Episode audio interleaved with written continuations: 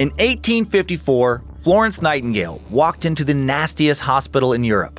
There were bugs on the walls, rats in the sick wards, and patients sleeping on the filthy floor. Everyone inside was dead or dying.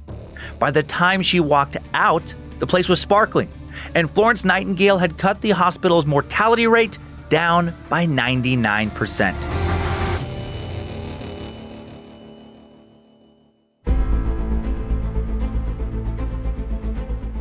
Hello, and welcome to Incredible Feats, a Spotify original from Parcast. I'm your host, Dan Cummins. You can find episodes of Incredible Feats and all other Parcast shows for free on Spotify or wherever you listen to podcasts.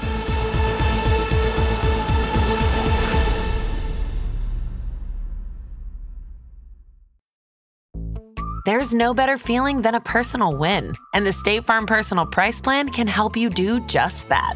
Talk to a State Farm agent today to learn how you can bundle and save with the personal price plan. Like a good neighbor, State Farm is there. Prices are based on rating plans that vary by state. Coverage options are selected by the customer. Availability, amount of discounts and savings, and eligibility vary by state.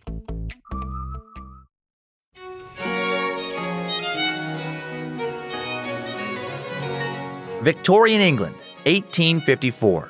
Germ theory hasn't been discovered yet. Russia is invading Europe, and upper class women can't be nurses. At the time, nursing is a job for men and nuns, and Florence Nightingale is neither. But she'll be a nurse anyway. She has no problem breaking the rules. By 1854, she finally finds a nursing job back in England, though she's limited to only caring for female patients. This is especially frustrating to Florence because if there's one thing she hates, it's other women. If you take one thing away from this episode, let it be that Florence Nightingale hated women. You can take that fact to trivia night. No, you can't. That's that's nonsense. That's crazy. No, Florence just wanted to also treat men because thousands of British soldiers were dying in the Crimean War against Russia. But because she's a woman, Florence isn't allowed to work in a military hospital. A year into the war, the situation is only getting worse for England. With thousands of soldiers now hospitalized across Europe, there simply aren't enough male nurses to care for them. England's Secretary of War finally relents.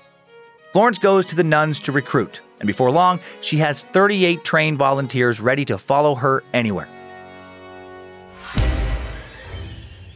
On November 4th, 1854, Florence and her team of nun nurses arrive at a field hospital in Scutari, Turkey.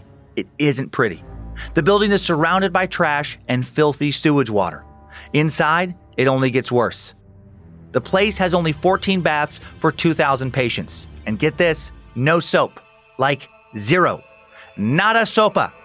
There are also no clean towels, but there are rats, lice, and cockroaches. The sheets haven't been changed since who knows when, and many patients aren't able to even leave their beds to use the bathroom. I think you can imagine where that combo lands you. Also, many of the toilets they do have are clogged. Still not done, with no open windows, imagine the smell.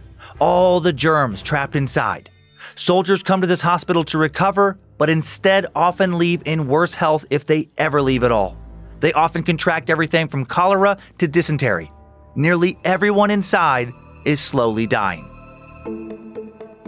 Florence realizes her most important supplies are not bandages or medicine, but soap, sponges, brushes, and buckets of water.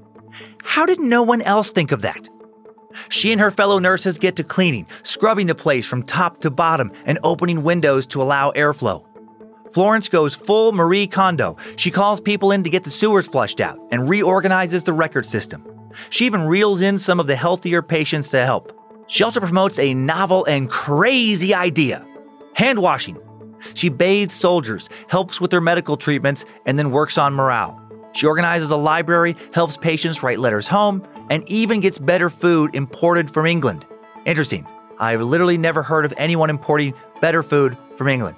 Moving on. Florence helps the sick, wounded soldiers stop feeling like rats and start feeling like humans. Over the next few months, the hospital's mortality rate plummets. And when the war ends in 1856 and Florence comes home, she's a celebrity. Even the Queen is a fan. Queen Victoria appoints Florence to a royal commission to study the health standards within the army. Florence and her team gathered data into some of the very first pie charts. and realized that almost 90% of the casualties of the Crimean War were from disease, not Russian bullets. But then, after Florence methods are implemented, hospital deaths decreased by 70 to 99%. With this new information, the British Crown implements Florence's methods across the empire, saving millions of additional lives. Today, nursing is one of the most popular jobs for women in the world, and it all started with Florence Nightingale.